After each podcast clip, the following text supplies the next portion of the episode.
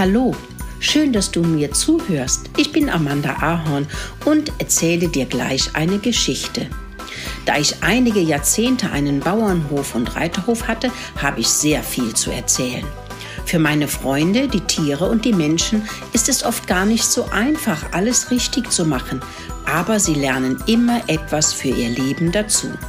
Und jedes Mal, wenn sie etwas gelernt haben, fühlen sie sich glücklicher. Das wünsche ich mir auch für dich. Viel Spaß beim Zuhören.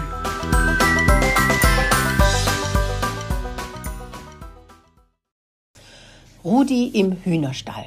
Ganz vorsichtig schleicht Rudi in den Hühnerstall. Ich denke, das ist der Ort, von dem Mokel die Maus gesprochen hat. Ein schöner Ort, denn ab und zu kann man ein Ei fressen, weil es ja sowieso alleine gelassen worden ist und es auch sonst niemanden gehört dachte Rudi und wollte sich gerade in die hintere Ecke ins Stroh legen, als er plötzlich ein fürchterliches Geschrei hörte. Gok, gok, gok, gok, gok, schrie Steffi und machte einen fürchterlichen Lärm. Gok, gok, gok, gok, gok, brüllte sie aus voller Kehle. Im Nu kamen Anni und Annabel die Ziegen daher. Auch Mokel und die Mäuschen rannten zum Hühnerstall. Kalle das Schwein schaute verschlafen aus der Scheune und die Bauersfrau Lisa kam aus der Küchentür, um zu sehen, was Steffi denn so erschreckt hatte.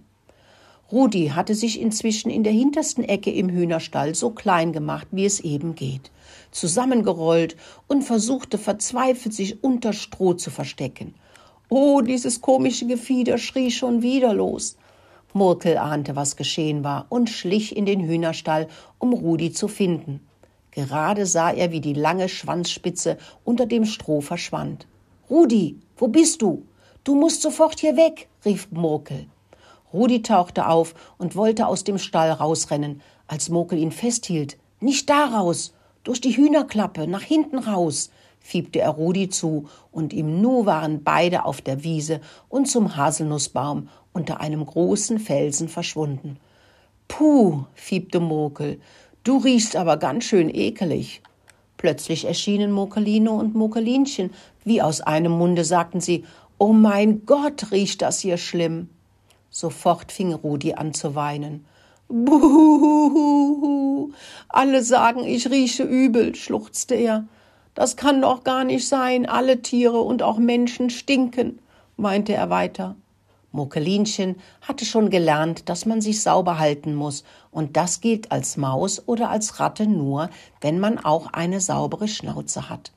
Hier nimm diese Haselnuss und friss sie, fiebte Mokelinchen und hielt Rudi eine Haselnuss hin.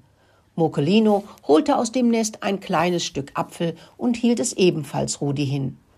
Nun sind schon mal die Zähne etwas sauber, sagte Mokel und legte liebevoll seine Pfote auf die riesengroße Maus, die natürlich eine Ratte ist. Hör jetzt auf zu weinen, kleiner Rudi, und nun musst du etwas lernen, sagte Mokel und nahm wieder eine Nuss zur Hand. Wenn du diese Nuss frisst, geht es dir dann gut? wollte Mokel wissen. Ja, natürlich, dann knucht es nicht mehr in mir drinnen. Gut, sagte Mokel und zeigte auf den Bauch von Rudi. Das ist dein Bauch, und in deinem Bauch gibt es einen Beutel, und der heißt Magen. Alles, was du in deine Schnauze steckst, machen deine Zähne klein, und wenn du es hinunterschluckst, landet es in dem Beutel mit dem Namen Magen. Wenn der Magen leer ist, knucht er, und dann musst du wieder etwas finden, was man fressen kann, damit der Magen nicht mehr knucht. Wenn du dann noch etwas Wasser geschlabbert hast, kommt die Zeit, dich sauber zu putzen. Hast du das verstanden, kleiner Rudi? fragte Mokel. Oh, sagte Rudi, das hat mir noch nie jemand so erklärt. Dann ist es der Magen, der solche Geräusche macht. Nach dem Essen schlafe ich immer gleich ein und dann ist mir übel. Aber jetzt, nach der Nuss und dem Apfel, so habt ihr das genannt, bin ich nicht müde. Ich könnte jetzt rennen und hüpfen und spielen und lauter tolle Sachen machen, freute sich Rudi und wollte auch schon losrennen. Halt, halt, fiebt Mokel, wir sind noch nicht fertig mit dem Lernen. Wenn du etwas frisst, was nicht gut für dich ist, wirst du müde. Das sind die Abfälle der Menschen. Was Menschen wegwerfen, ist Abfall und gehört nicht in deinen Magen. Davon wird dir und auch anderen Tieren schlecht, übel, und dein Magen schickt es wieder fort, wirft es raus. Das nennt man übergeben. Man übergibt es wieder in den Müll. Zum Glück hilft dir dein Magen, das wieder rauszuwerfen. Glücklich schaute Rudi in die Runde.